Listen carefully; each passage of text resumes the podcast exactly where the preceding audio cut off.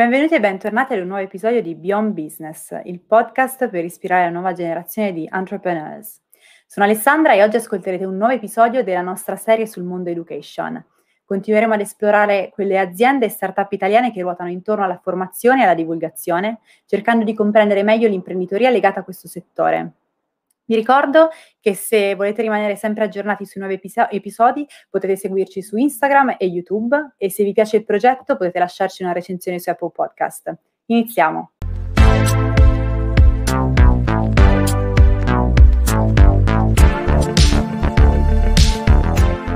Oggi abbiamo con noi Marco Scioli, co-founder e presidente di Starting Finance, la più grande community in Italia di millennials appassionati del mondo economico e finanziario. finanziario. Benvenuto Marco. Ciao, ciao Alessandra, buonasera. Spero vada tutto bene. Uh, Starting Finance uh, è, so che vuole diventare il primo punto di riferimento per l'educazione e l'informazione finanziaria um, in Italia per i giovani e per chi inizia a approcciarsi a questo, a questo settore. Quindi esatto. raccontaci, raccontaci un po' di te e del progetto, perché non tutti i nostri ascoltatori probabilmente vi conosceranno. Certo, assolutamente. Il nostro obiettivo è quello, come dicevi tu, di diventare un po' il punto di riferimento in Italia per uh, quando un giovane sente parlare di finanza e di economia o è appassionato di appunto economia e finanza. Ad oggi rappresentiamo la più grande community appunto di giovani eh, italiani interessati a queste tematiche. Abbiamo 250.000 follower sui social e 28 club universitari, che sono un network territoriale che abbiamo nelle più importanti facoltà d'Italia da nord a sud, in cui appunto gli, i nostri follower, la nostra community si incontra per svolgere una serie di attività pratiche. Il progetto è nato tre anni fa, e ad oggi la startup ha raccolto un milione di euro con l'ultimo round chiuso eh, due mesi fa da Typical Partners, che è un asset management di, eh, di Londra con sede italiana a Milano e stiamo sviluppando e stiamo implementando la nostra applicazione che sarà quella che insomma speriamo possa farci fare il salto di qualità. Ma ci puoi raccontare un po' come è nato questo, questo progetto? Perché so che tu sei giovanissimo spero si possa dire la tua età, ora eh, non so, dici tu. Sì, sì. e, e, ehm, e, che background hai? Come, come è venuta fuori questa idea imprenditoriale? Allora, io ho 25 anni, il background che ho è un background legato sempre al mondo dell'economia e della finanza e l'idea è nata eh, tre anni e mezzo fa con il mio socio Edoardo Di Lella, eravamo due studenti di economia, io a Roma 3, Edoardo in Luis e fondamentalmente ci siamo accorti tramite amicizie comune conoscendoci che chi in Italia voleva un po' approfondire le tematiche che vengono affrontate poi anche all'università mh, faceva fatica a trovare un punto di riferimento, una piattaforma, un qualcosa che riuscisse poi a mettere in contatto queste, queste persone, questi appassionati come noi che su tanti campi hanno ovviamente il loro territorio dove potersi confrontare, ma sull'economia e la finanza eh, questo è, era una mancanza che sentivamo.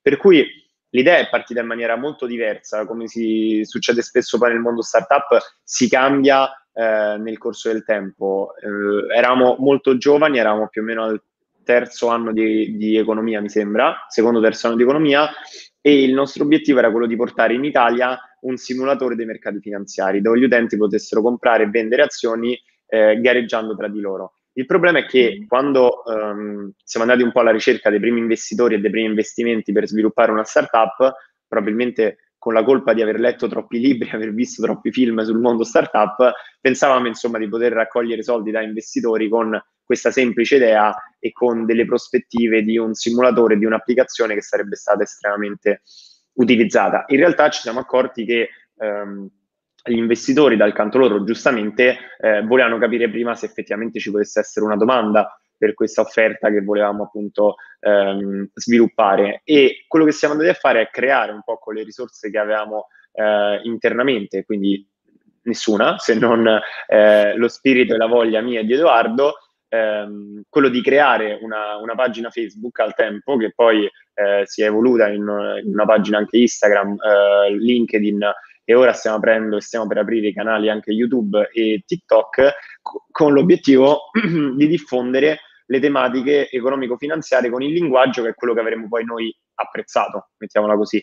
Quindi abbiamo comunicato nel modo in cui noi avremmo voluto ricevere la, la comunicazione e l'informazione e ci siamo accorti che insomma il risultato era molto, molto importante dal mercato. Questo ci ha permesso poi di sviluppare anche nelle università gli stessi Starting Finance Club e quindi di conseguenza di, di vedere un riscontro territoriale reale e non soltanto legato quindi a, ai profili social.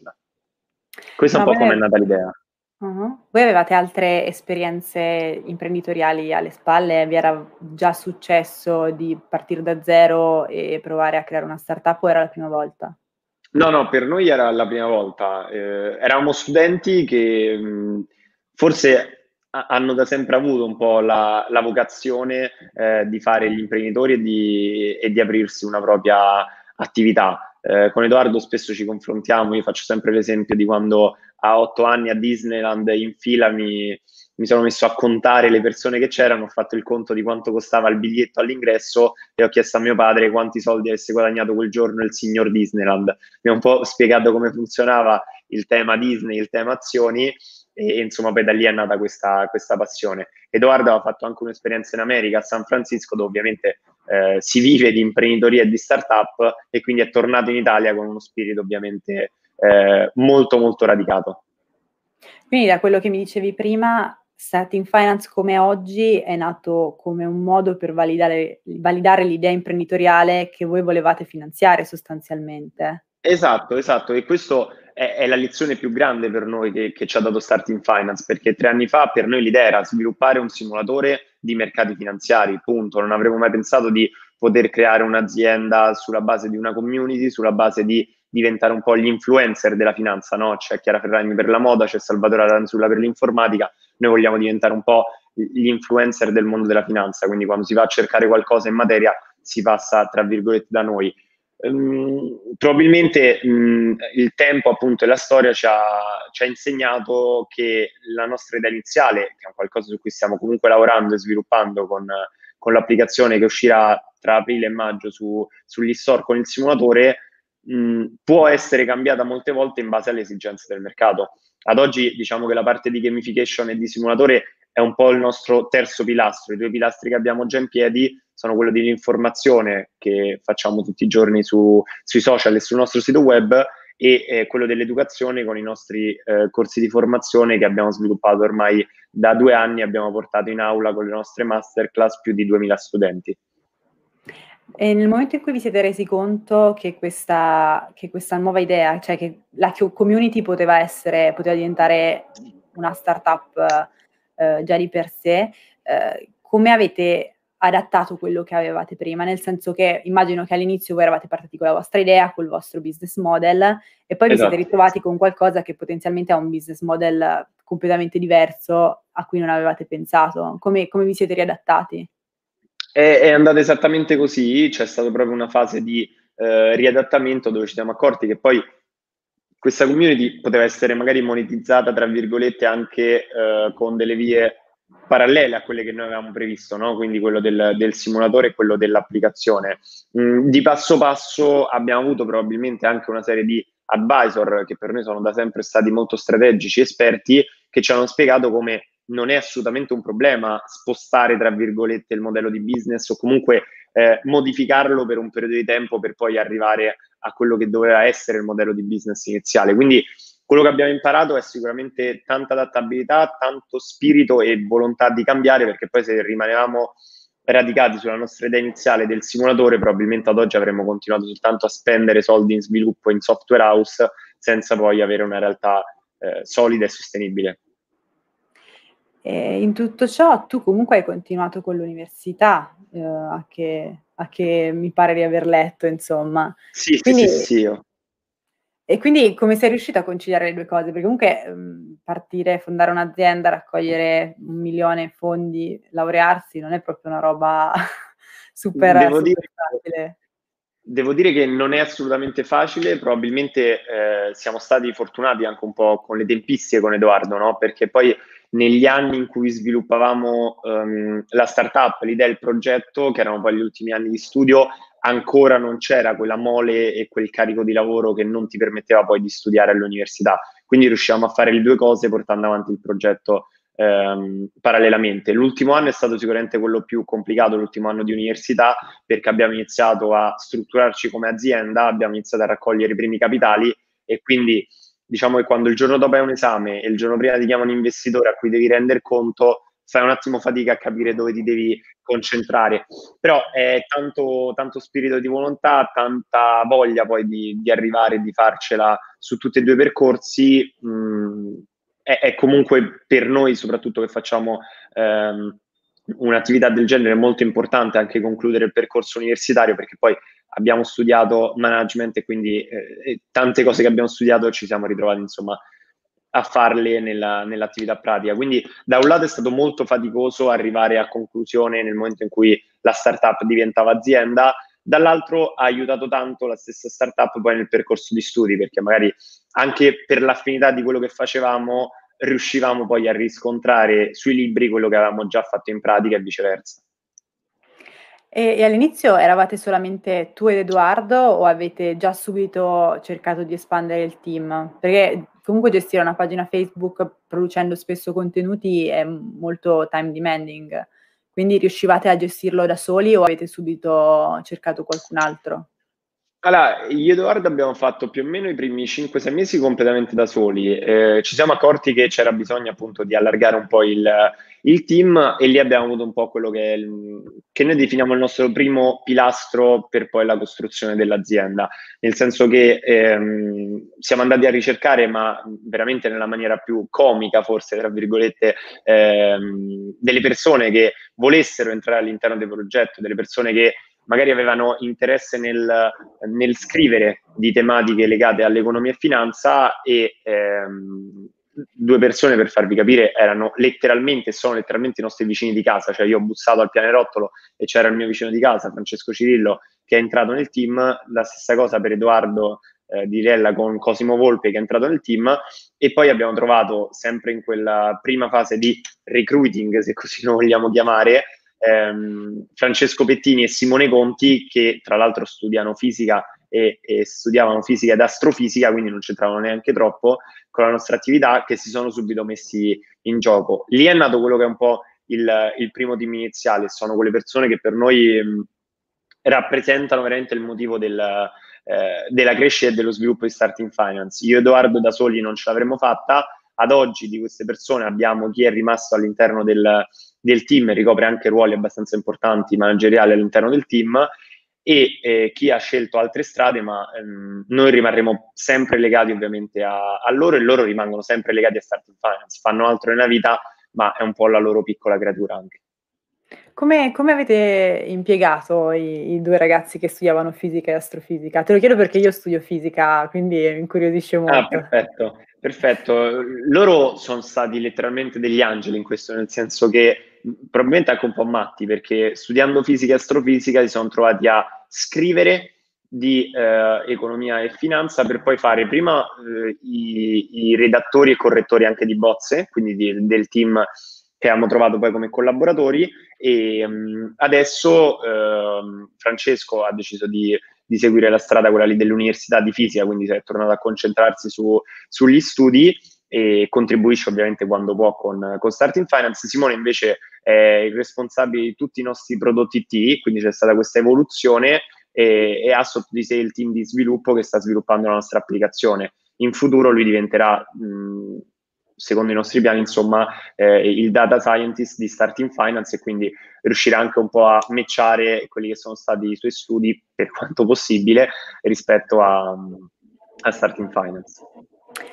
E, e, a che punto vi siete resi conto che era necessario o comunque che volevate aprire degli Starting Finance Club?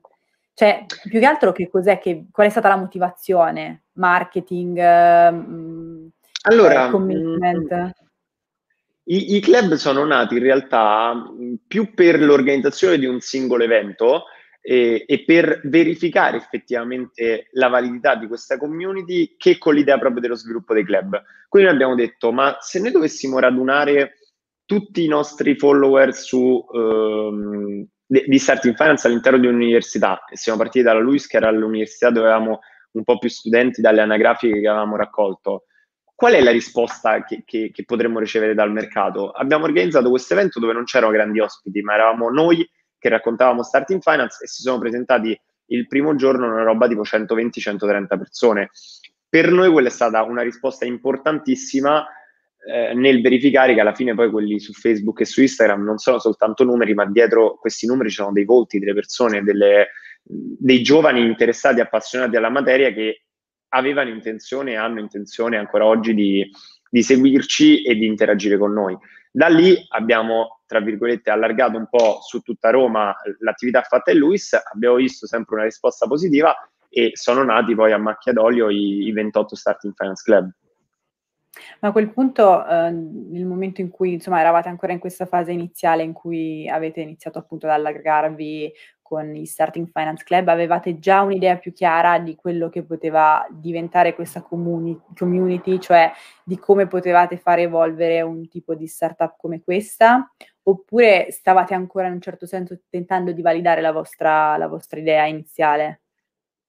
Uh, allora, questa è una bella domanda perché come tempistica è stata una, una tempistica abbastanza parallela, cioè noi comunque la nostra idea di sviluppare l'applicazione del simulatore l'abbiamo sempre portata avanti. Il tema è che poi abbiamo deciso anche forse qualche mese prima, ma siamo lì con le tempistiche rispetto al lancio dei club, di parallelizzarla rispetto alle altre attività. Quindi ecco, questo ci ha un po' permesso di portare avanti sia il simulatore che tutte le attività parallele. Quindi in quella fase di lancio dei club iniziavamo a capire che magari eh, potesse esserci un'azienda anche a parte il simulatore. E quindi quando vi presentavate poi, cioè dopo la prima fase in cui vi siete presentati con l'idea del simulatore, eh, quando poi avete iniziato mh, dopo a ripresentarvi ai, ai finanziatori, eh, che, che, cosa, cioè, che, cosa, proponevate? Qual era l'idea poi che, era, che era cambiata? Che pitch L'idea era il pitch era cambiato dal vogliamo fare un simulatore di, di mercati finanziari su mh, mm, chissà quale tipo di utenza al abbiamo mh, mm, 70.000 persone interessate a tematiche di economia e finanza, abbiamo una serie di istituzioni con cui iniziamo a confrontarci che ci chiedono di fare educazione finanziaria per loro, per ringiovanire un po' la loro comunicazione. Oggi vogliamo, mh, mm, tra virgolette, eh, espandere questa community, quindi allargare questo discorso di punto di riferimento per l'economia e la finanza e i primi investimenti ci serviranno poi per sviluppare anche la famosa applicazione. Quindi diciamo siamo ritornati da loro con quella che poi nel mondo startup è definita traction e validation, quindi mh, iniziare ad avere un minimo di validazione della nostra idea iniziale, non siamo più io ed Edoardo a dire c'è interesse su queste tematiche, ma ci sono 70.000 persone che ti seguono, ci sono a quel tempo una decina, mi sembra, di club universitari che si incontrano a nome Starting Finance, c'è mercato. Poi come aggredirlo sicuramente era un tema e in quel momento non ce l'avevamo neanche troppo chiaro magari, però siamo arrivati con una consapevolezza diversa. Ecco. Lì diciamo che a quel tempo, per quanto ovviamente c'era un minimo di validazione, ancora si investiva tanto sul, sull'idea quindi il, il, nostro business angel a tutti gli effetti, il nostro primo advisor in questo dal punto di vista raccolta capitali è stato Fabio Piccioli, che è il gestore patrimoniale di Banca Finat, che tra l'altro ci ha dato una grande mano anche nel reperire gli altri capitali all'interno di questo round. Lui si è innamorato del, dell'idea, prima ancora probabilmente, come ci dice sempre lui, delle persone del, e, e, e, degli occhi delle persone dietro all'idea e poi, come molto spesso accade, ha trascinato con sé una serie di, di figure nell'investimento. E nel vostro caso specifico, cosa, cioè nel senso, a cosa, come ti spieghi questa crescita così tanto vertiginosa? Nel senso che comunque siete riusciti ad arrivare a un pubblico molto vasto in poco tempo, meno, molto meno di tre anni. Sì, sì, sì, sì. Allora, ci sono una serie di fattori che secondo me sono stati molto importanti nel, nello sviluppo e in una crescita così veloce. Il primo è che entravamo mh, probabilmente in quello che è definito nel mondo startup oceano blu, quindi in un, um, in un settore dove c'era veramente, veramente poco. Chi si interessava e informava di economia e finanza lo faceva su eh, i tradizionali Sole 24 Ore Milano Finanza, che però hanno un tipo di comunicazione, un target di comunicazione completamente diverso, cioè um, ho visto con i miei occhi studenti del quinto anno di economia leggere il Sole 24 Ore e non capire eh, il 90% degli articoli sul, sul giornale e questo ci ha permesso un po' di scalare in maniera più veloce il pubblico perché rappresentavamo un po' una novità. Quindi nel momento in cui sei il primo a fare questo tipo di attività, tutto diventa più rapido e veloce. Probabilmente mh, il, fattore più importante che secondo noi eh, ha, permesso questa crescita è stata la, la scoperta dell'interesse latente dell'utente. Cioè, mh, alla fine le tematiche di economia, di business, di finanza interessano bene o male un po' tutti, no? Quindi come gestire il proprio denaro, come viene gestito il denaro degli altri, come va un'azienda, come va un'altra. Sono cose che poi all'interno tutte le persone hanno un minimo di interesse e quello che noi probabilmente siamo riusciti a fare per, per creare questa community e questi numeri è tirar fuori questo interesse latente e trasformarlo in un, in un interesse reale. Noi, oltre a questi numeri che sono ovviamente dei, dei dati quantitativi che ci fanno estremamente piacere, eh, riceviamo molto spesso dei, dei commenti, dei messaggi in privato, delle mail dove gente ci dice che ha cambiato completamente facoltà o si è iscritta completamente a facoltà di economia, ha iniziato a cercare lavoro nel settore finance e business perché segue l- i nostri contenuti, le nostre pagine, i nostri social. E questo è per noi un motivo di, di grandissimo, insomma, mh, di grandissimo vanto perché riuscire a far capire a una persona qual è la propria passione, fargliela scoprire e fargliela poi coltivare è sicuramente insomma per noi un, um, un successo, mettiamola così. Quindi la, crescita, la vostra crescita iniziale è stata una sorpresa più che strategicamente pensata, cioè voi siete finiti sui social e, e siete cresciuti, oppure era, avete studiato, avete trovato, avete pensato a delle tecniche per poter... Allora, no.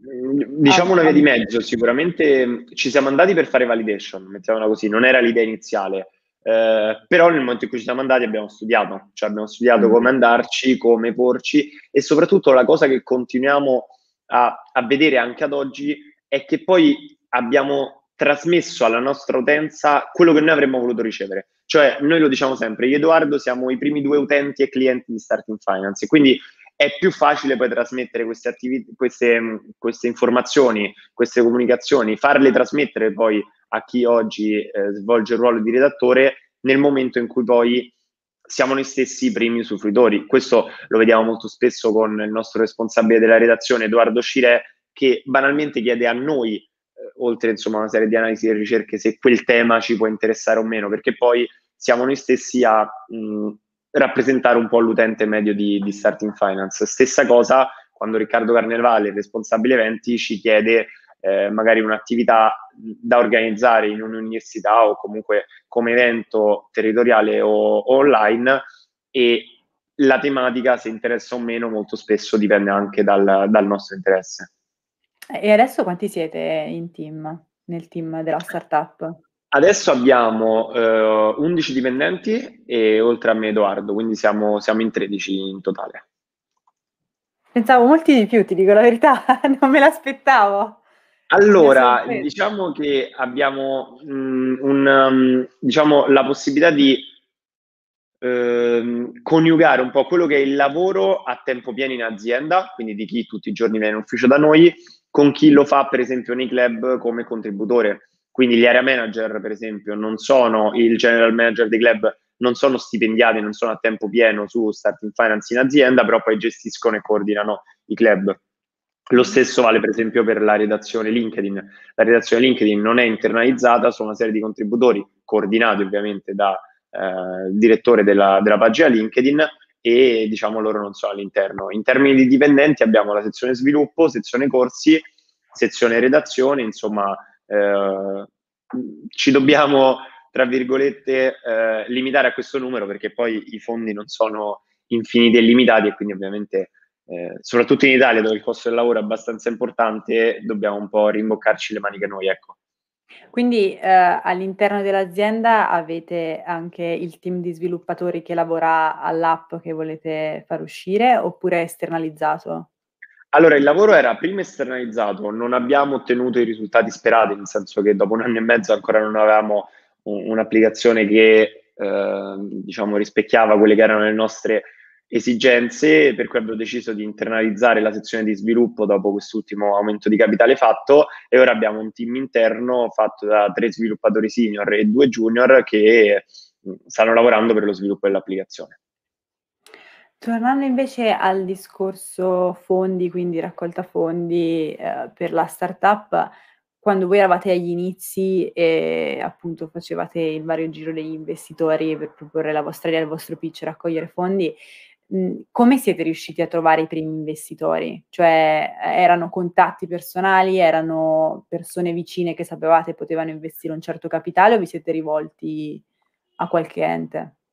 Mm, siamo andati noi direttamente perché, bene o male, con il fatto che avevamo creato già un minimo di community, un minimo di interesse, lavorato con eh, banche e aziende, abbiamo fatto un po' il giro di quelle realtà che avevamo già eh, contattato. Quindi poi siamo arrivati appunto da, da Fabio Piccioli che ci ha praticamente ehm, sviluppato tutto il primo round di aumento di capitale eh, perché oltre a investire lui direttamente appunto ci ha aiutato a trovare i primi, i primi investitori. Quindi sicuramente questo è un qualcosa di molto importante perché nel momento in cui passi dal, um, dall'idea, tra virgolette, del progetto alla startup col primo round di investimenti, fa un po' quel salto di qualità che ti fa capire anche magari questo è quello che farò nella vita, perché poi finché si tratta di pagina Instagram senza ancora aver raccolto capitali, eccetera, eccetera, mh, ancora non hai quella consapevolezza di dire ok, questo sarà il mio lavoro, questo è il mio lavoro, questo è quello che voglio fare. Quindi quello è un passo fondamentale non ti nascondo che anche poi le raccolte nei round successivi, per quanto ovviamente di difficoltà diverse, nascondono una serie di insidie molto importanti. Forse è, è un po' la letteratura no? che ci porta a considerare la raccolta soldi per startup la cosa più divertente del mondo. In realtà chi ha fatto veramente startup sa che tranne in rari casi è la cosa più difficile del mondo, perché tu stai andando a chiedere degli investimenti, stai andando a chiedere dei soldi, perché poi banalmente eh, stanno a chiedere dei soldi eh, a persone che, tra virgolette, non hanno niente, non hanno dei numeri, non hanno delle analisi eh, da poter fare sul, su quella che è la tua idea. Quindi veramente credono nel progetto, credono tanto nelle persone, ma questo non solo in noi, insomma, questi sono proprio dati che nel mondo startup sono abbastanza ormai eh, standard, quindi il, il 40-50% del, dell'investimento è fatto proprio sul team e sulle persone, proprio su quel concetto magari che ehm, investendo nelle persone, se l'idea non funziona, c'è sempre modo di cambiare, di mh, sistemare un po' il tiro per poi farla funzionare. Ecco. E se dovessi, um, insomma, molti dei nostri ascoltatori magari pensano di poter avviare una startup, vorrebbero, non sanno da dove partire e chiaramente una parte è quella dei fondi. Quindi se dovessimo fare una panoramica del, dello scenario degli investimenti in Italia, eh, considerando che comunque non è facile perché n- non, non, abbiamo la possibilità di accedere a capitali così tanti ingenti come magari può succedere in Silicon certo. Valley, in Inghilterra, in altri stati d'Europa. Eh, tu da dove diresti di iniziare? Cioè, da dove consiglieresti di iniziare?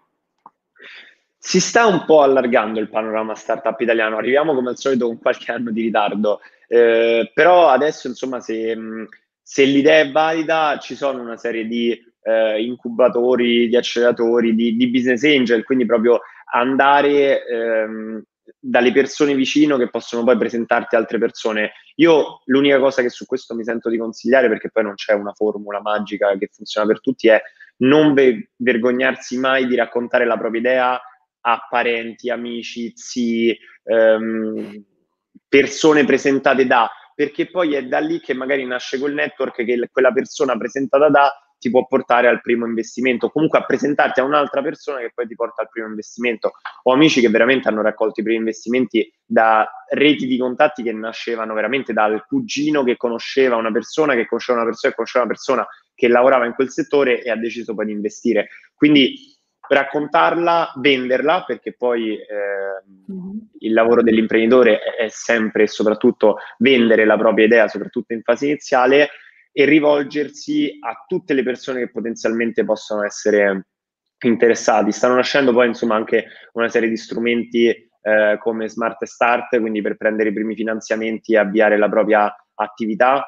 Mm, ci sono una serie di, di, realtà anche che ti permettono di metterti in contatto con, con investitori, quindi tu presenti la tua idea e questa realtà ti, ti porta a potenziali eh, investitori se l'idea è valida e ti presenta e se poi si crea il match, insomma, sono tutti contenti. Ma secondo te come mai in Italia? Cioè, perlomeno questa è la mia percezione, poi magari è smentita dalla statistica, però credo che in Italia diciamo che l'idea di fare l'imprenditore, nascere con l'idea di uh, tirare avanti con uh, un'idea imprenditoriale tutta propria, è diciamo qualcosa che appartiene a una percentuale di giovani abbastanza bassa. Secondo te perché è così?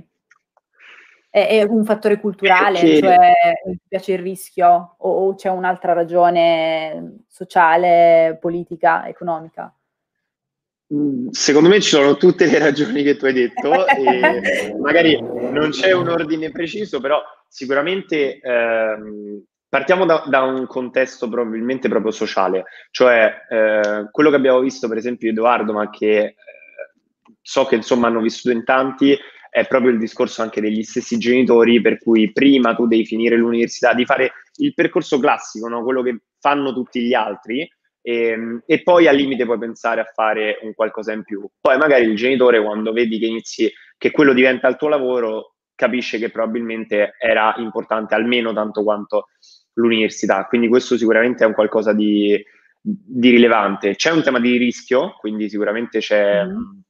C'è tanto, tanto uh, propensione al rischio che molto spesso in Italia eh, i giovani non hanno, proprio magari anche per condizioni in cui è difficile eh, rischiare per tempo difficile da, da, dedicare.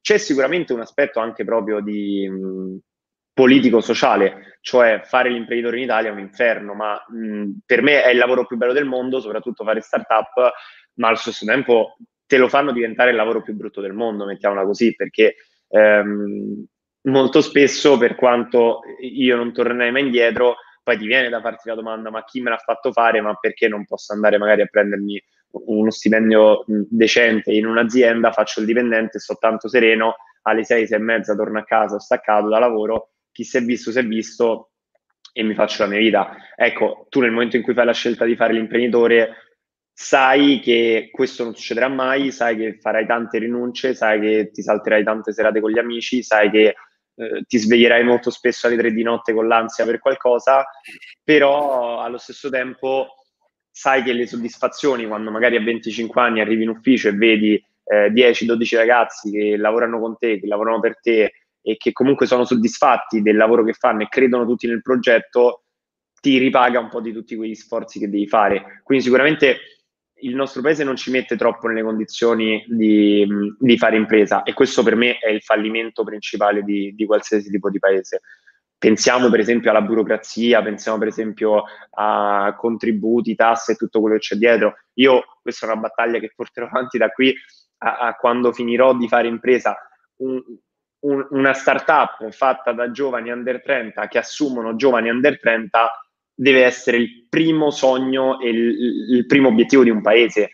E invece qui un, un, giovane under 30 che fa una startup che assume un altro giovane under 30 magari per, per dargli 1200 euro al mese paga 3000 euro al mese tra contributi, tasse e tutto quello che c'è dietro. E tu così disincentivi perché io magari invece di prenderne uno potevo prenderne due di giovani, creavo il doppio dei posti di lavoro, la startup si sviluppava in maniera molto più veloce, avevo bisogno di meno capitali per lanciarla e quindi era tutto più, era tutto più smart. Purtroppo però diciamo che la situazione è questa, ce la prendiamo così com'è e poi insomma, ci sono una serie di dimostrazioni anche in Italia di startup che ce l'hanno fatta, che ce la fanno e che ce la stanno facendo, che dimostrano che poi se, mh, se c'è lo spirito, se c'è la volontà, se c'è la voglia anche di sacrificarsi un po', poi i risultati si ottengono comunque, insomma. Qual è stato il più grande ostacolo che avete incontrato da imprenditori? Cioè quando avete, quando avete fondato l'azienda e vi siete ritrovati in una situazione del genere, Forse mi pare di capire che forse potrebbe essere la burocrazia, però non so. Allora, la, la burocrazia è sicuramente uno degli ostacoli perché poi tutti i giorni ne esce una nuova, quindi ogni cosa che devi fare c'è sempre un problema burocratico. E, però no, le, le, difficoltà sono tante, sono tante le porti... E, e, e il bello eh, da un lato, dall'altro magari un po' di meno, è che poi ogni giorno ne nascono di nuove. Quindi una volta è un problema legato a dobbiamo trovare fondi, un altro è come allochiamo i fondi, una volta è il problema sul trovare i dipendenti, la volta dopo è eh, quel dipendente ha quel problema rispetto a ehm, quello che magari gli abbiamo dato da fare. Mm, ce ne sono i più disparati, probabilmente la fase iniziale, cioè quella in cui è veramente difficile non mollare e, ed è dura andare avanti, è quella iniziale dove magari non vedi i risultati, inizi a deprimerti un po' se non vedi i risultati e su questo, per esempio, mh, ecco una cosa che per quanto possibile mi, mi, sento di consigliare, o meglio di sconsigliare quello che si dice fuori, è che poi le start-up si fanno da soli. Per me non è assolutamente vero questa cosa che molto spesso viene raccontata in giro. È, è smentita, ma anche da persone che conosco e da start-up che conosco, perché io senza Edoardo eh, all'inizio avrei 100% mollato, Edoardo senza di me avrebbe 100% mollato, io e Edoardo insieme ci davamo magari anche quella forza nei momenti più difficili ci diamo ancora tutt'oggi la forza nei momenti difficili che poi ti permette di andare avanti. Quindi ecco, sicuramente poi mh, mm, ha i suoi pro e i suoi contro, ci sta sicuramente anche un tema poi di equilibri che vanno trovati tra eh, chi decide su cosa, eccetera, eccetera.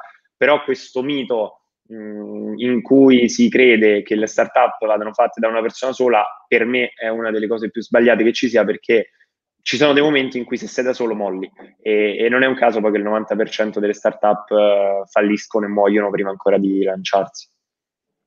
Prima parlavi proprio di, di stipendi, insomma, del 9 to 5 e dei 1200 euro al mese, però ehm, io ricordo di aver sentito mh, un'intervista tua del, del 2018, mi pare, dove parlavi del fatto che nonostante i fondi voi praticamente lavoravate, lavoravate ancora gratis.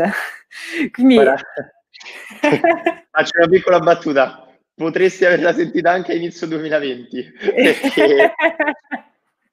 no, ecco, lì, lì ehm, è sicuramente anche un'altra de- delle sfide e delle difficoltà poi nel, nel, nel, decidere di fare impresa, perché eh, noi abbiamo iniziato a prendere lo stipendio a eh, giugno 2020, quindi dopo due anni e mezzo di attività, in realtà tre anni e mezzo, ma due anni e mezzo di azienda, e prima abbiamo sempre deciso di eh, premiare ovviamente i dipendenti, perché poi noi fino a prova contraria, avendo le quote, avendo le partecipazioni, crediamo un po' nella rivalutazione di quelle partecipazioni e nel fatto che il nostro asset siano quelle e è chiaro che anche lì ha aiutato tanto l'età, perché poi se lanci un'impresa magari a eh, 35-40 anni fai più fatica a vivere 2-3 anni senza stipendio, quindi eh, diciamo che abbiamo avuto la fortuna di mh, poter, tra virgolette, ehm, di poterci permettere eh, prima di soddisfare ovviamente chi ci serviva effettivamente per portare avanti l'azienda e poi di pensare anche, anche un po' a noi. Noi questa è una politica che insomma ci piace, ci piace portare avanti e porteremo avanti comunque. Noi, per esempio, siamo in azienda, io Edoardo,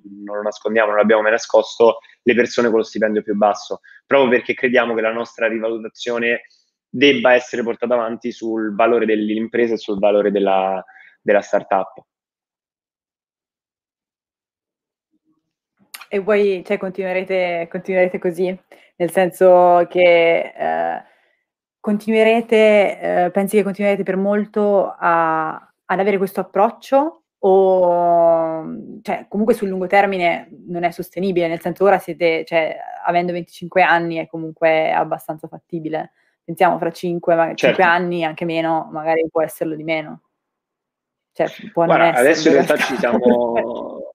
No, no, è chiaro, finché era zero, quindi come fino all'anno scorso non lo era sicuramente nel momento in cui poi si, si, inizia a parlare di cifre con cui poi alla fine un ragazzo di 25-26 anni va avanti, perché poi è anche un po' la media di mercato, quello che troveremo fuori, mh, l'obiettivo è portarla avanti, ma non perché ci accontentiamo di quello mm-hmm. che c'è, ma perché l'obiettivo è che portando avanti tutti all'interno dell'azienda portiamo avanti anche noi stessi. Quindi nel momento in cui la realtà ehm, andrà bene, se andrà bene come speriamo, saranno tutti felici e contenti anche da un punto di vista economico e io Edoardo insieme a loro, insomma, però senza mai creare quella, quell'intoppo che secondo noi crea grandissimi, grandissimi problemi nelle startup, per cui all'inizio i primi 100.000 euro raccolti da investitori vanno eh, per il 60% in stipendi dei due founder. Non ha senso perché tu stai raccogliendo dei soldi per svil- non per sviluppare l'idea, ma per pagare te che sviluppi l'idea. Mm-hmm. Quindi ecco, soprattutto su quelli iniziali la nostra politica è sempre stata abbastanza dura. Poi è chiaro che nel momento in cui la società inizia a fatturare, quindi tu non ti prendi come stipendi i soldi degli investitori, ma i soldi che generi con il tuo fatturato, ehm, inizia a crescere, non c'è dubbio che poi si debba anche portare a casa la pagnotta, per dirla alla romana. E, e al momento i vostri, cioè, le vostre fonti di, di, guadagno sono la vendita dei corsi e la vendita di merchandising. Avete altre, altre fonti o principalmente queste? Abbiamo, queste sono le due ad oggi principali, stiamo sviluppando negli ultimi mesi, sta insomma crescendo molto l'attività di eh, influencer, quindi di vendita poi di prodotti, di marketing sia sui nostri canali che al contrario eh, pubblicazioni che facciamo noi su, su, canali altrui. Quindi, non so, citiamo ad esempio Sky, abbiamo fatto una collaborazione per Sky per pubblicizzare la serie TV I Diavoli, che era molto legata al mondo del, della finanza. Eh, oppure con NLX abbiamo avviato una collaborazione perché abbiamo fatto noi educazione finanziaria sulla loro piattaforma e quindi contenuti prodotti a noi sulla loro piattaforma. L'obiettivo è in quest'anno, oltre a consolidare ovviamente il, um, il fatturato legato alle masterclass, quindi ai costi di formazione e ehm, a lanciare poi l'applicazione e quindi a in, inserire anche il, il, ramo, quello lì dell'applicazione in termini di fatturato, è proprio quello di, eh, di veramente di, di, rendere sostenibile anche l'azienda attraverso questo concetto di intermediazione di prodotti e servizi. Ma, ehm, sul lungo termine il vo la quella che vuole essere la vostra fonte di guadagno principale sarà l'applicazione? Saranno i corsi? Cioè in allora, che lato vi collocate?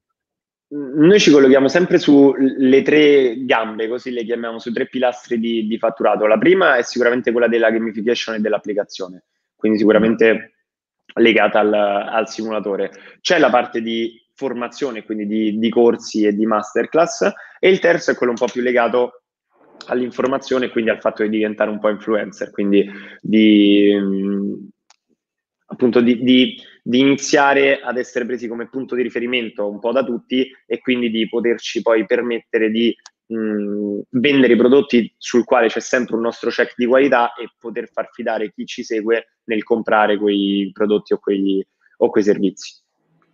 Senti, visto che eh, abbiamo parlato dei, dei, vostri corsi e anche del, un po' del panorama italiano riferito all'imprenditorialità, eh, ti volevo chiedere, cioè, ultimamente il, l'idea di iniziare a frequentare corsi online, videocorsi, lezioni online come strumento valido per la propria formazione prende sempre più piede e ha preso sempre più piede, complice sicuramente anche la pandemia.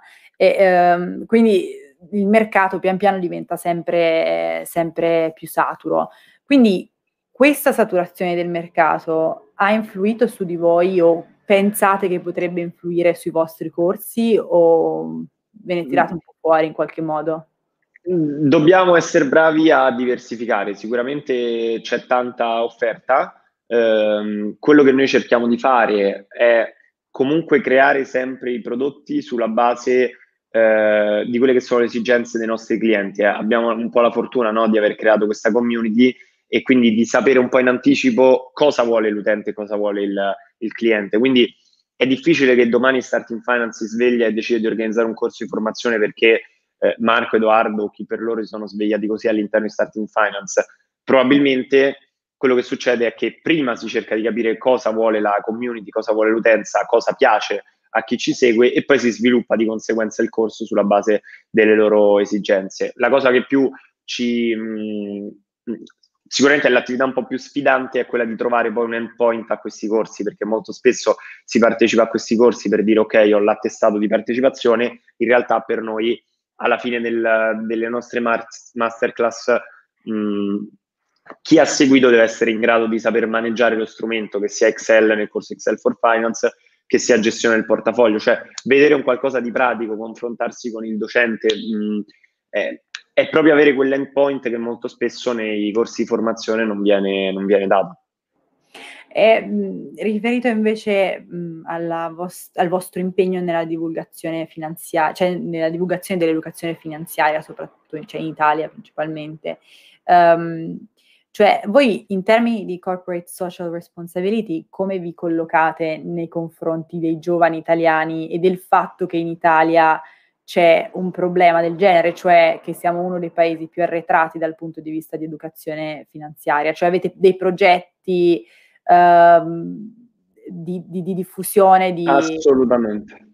Assolutamente sì, ti ringrazio per la domanda perché poi ehm, è un qualcosa su cui ci teniamo particolarmente a sottolineare. Noi nasciamo come realtà molto, molto, molto sociale, tra virgolette, in questo, nel senso che la nostra mission è, è quella proprio di aumentare l'educazione finanziaria dei giovani italiani. Partiamo da un, un presupposto folle, cioè nel nostro paese il 67% degli italiani non è in grado di rispondere alle tre domande base eh, su tematiche economico-finanziarie. Questo è l'ultimo, l'ultimo report di l'ultimo report mi sembra del 2019 di Standard Poor's e questo è chiaramente un problema enorme perché poi mh, se lo confrontiamo a paesi come mh, Francia o Germania siamo arretrati di un buon 30-40% eh, e siamo al di sotto di paesi come Togo e Mauritius, questo ci fa capire che ovviamente ci sia bisogno di interventi molto, molto seri sul tema.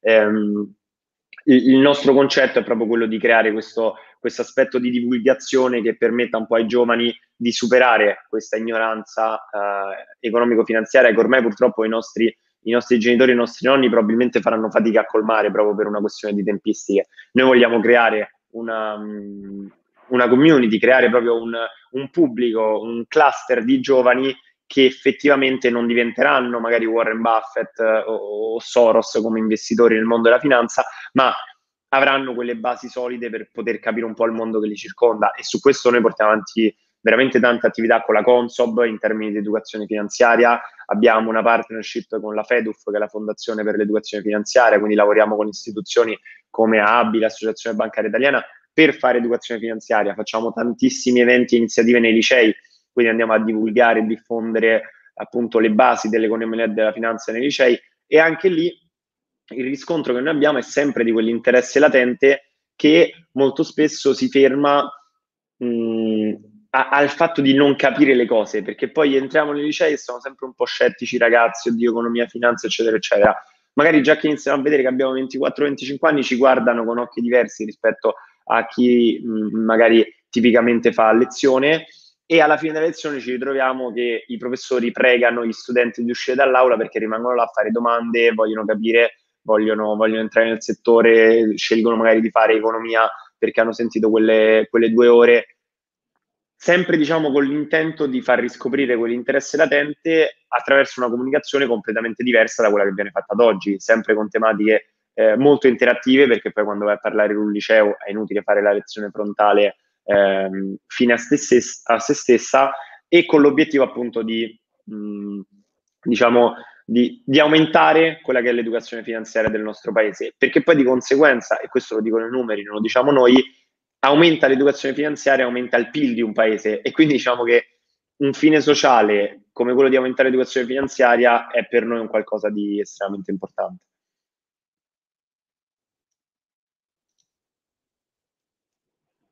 Ascolta, siamo comunque più o meno in chiusura di puntata.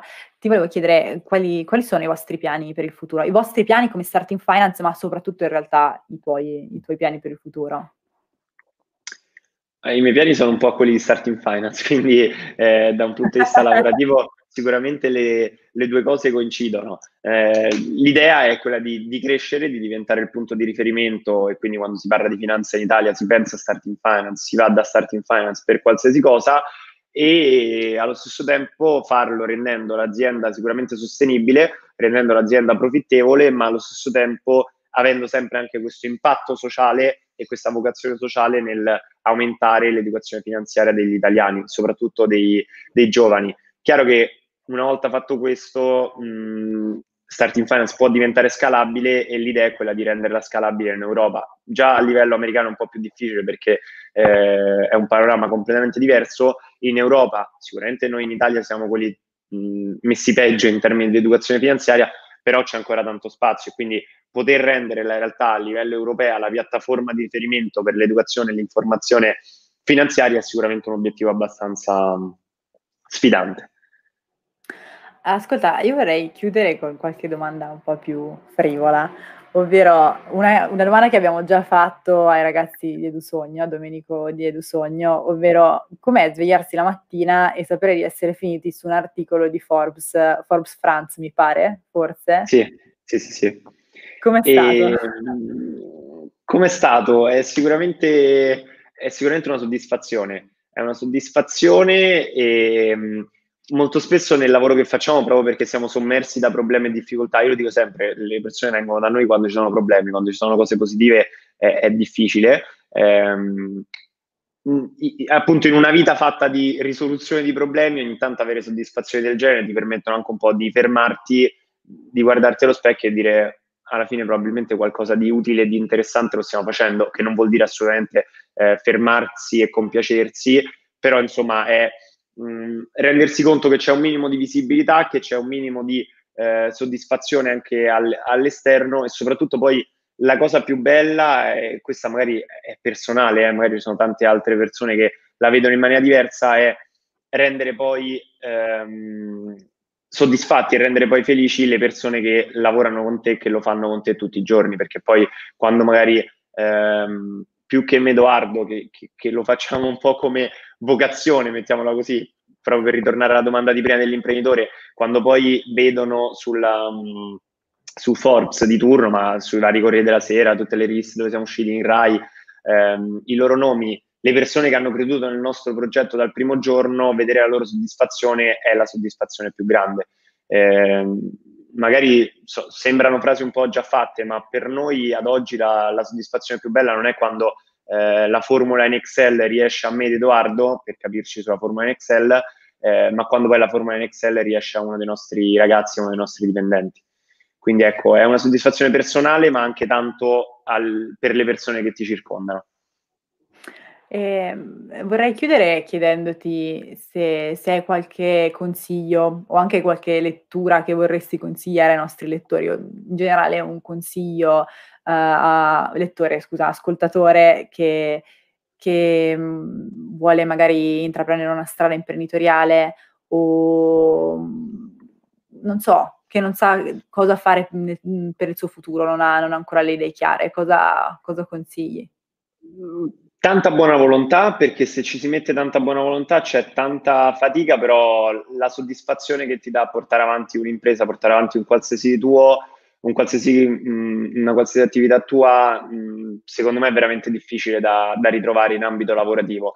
Un, forse un consiglio molto importante è anche circondarsi delle persone giuste, non solo nel mondo del lavoro perché poi fanno tanto anche la famiglia, fa tanto eh, magari un compagno una compagna, fanno tanto gli amici perché, ripeto, molto spesso ti trovi a dover fare delle rinunce, quindi poi valla a spiegare alla quarta sera di fila in cui non esci con gli amici, non esci con la ragazza, che in realtà lo stai facendo perché l'impresa è tua e quindi lo devi fare, cioè, cioè proprio non puoi non farlo. E quindi circondarsi di persone che capiscono quello che vuoi fare, circondarsi di persone che ti capiscono, eh, sia all'interno che all'esterno dell'azienda e soprattutto mh, avere quello spirito che ti permette poi nelle difficoltà di non mollare perché poi mh, la soluzione esce fuori, la soluzione molto spesso esce fuori, se non, incaponi- se non ci si incaponisce sicuramente si, mh, si, va avanti. In termini di consigli proprio pratici, eh, io per esempio negli ultimi due anni ho scoperto un mondo che non conoscevo, che è quello del, um, dell'educarsi con ciò che ci piace fare quindi possono essere serie tv, possono essere libri, possono essere film, eh, è pieno veramente di ehm, strumenti intorno a noi che noi utilizziamo tutti i giorni e che probabilmente possono essere eh, magari utilizzati per un qualcosa di, di, utile e soprattutto che rendono poi l'apprendimento molto più dinamico e divertente rispetto insomma, a, a leggere un, in un libro universitario una determinata tematica. Va bene, Marco, grazie mille per essere stato qui con noi oggi, perché avete veramente una storia molto interessante da raccontare e penso siate uno degli esempi più interessanti in Italia di, di, di start-up, soprattutto start-up nel mondo dell'educazione, quindi innanzitutto complimenti e grazie ancora per essere, per essere stato con noi oggi, davvero. Grazie mille, grazie a voi, sempre molto interessanti, tra l'altro piccolo spunto, tra le varie cose che dicevo prima, quindi di informarsi, eccetera, eccetera, Beyond Business è sicuramente uno dei, degli esempi. Cioè lo fate, ascoltate magari mentre siete in macchina e sentite sicuramente qualcosa di più interessante di magari eh, la musica che sentiamo tutti i giorni alla radio. Sì, è proprio questo il nostro, il nostro intento in realtà, cioè una parte del nostro intento è questo, cioè riuscire a, uh, a portare agli ascoltatori, come dicevi tu prima, quello che noi vorremmo sentire, ovvero trovarci davanti un'idea imprenditoriale interessante, come nel tuo caso, una persona interessante che ha un passato interessante e, e andare ad indagare da un lato la persona, dall'altro mh, l'attività imprenditoriale, però in maniera, cioè, mh, come se fossimo in un certo senso in un pub davanti a una birra, eh, capire, capire davvero chi c'è dietro e, chiedergli ma come hai fatto, ma come ci siete riusciti? Davvero, fare le domande che, che magari talvolta in un'intervista su un giornale non trovi. Che sono quelle cose che sono anche più divertenti per noi quando le riceviamo, ma anche per noi quando le facciamo. esatto. Grazie mille, grazie ancora Marco, è stato un piacere. Spero, grazie a spero... voi. A presto, insomma. Assolutamente, a presto. A presto.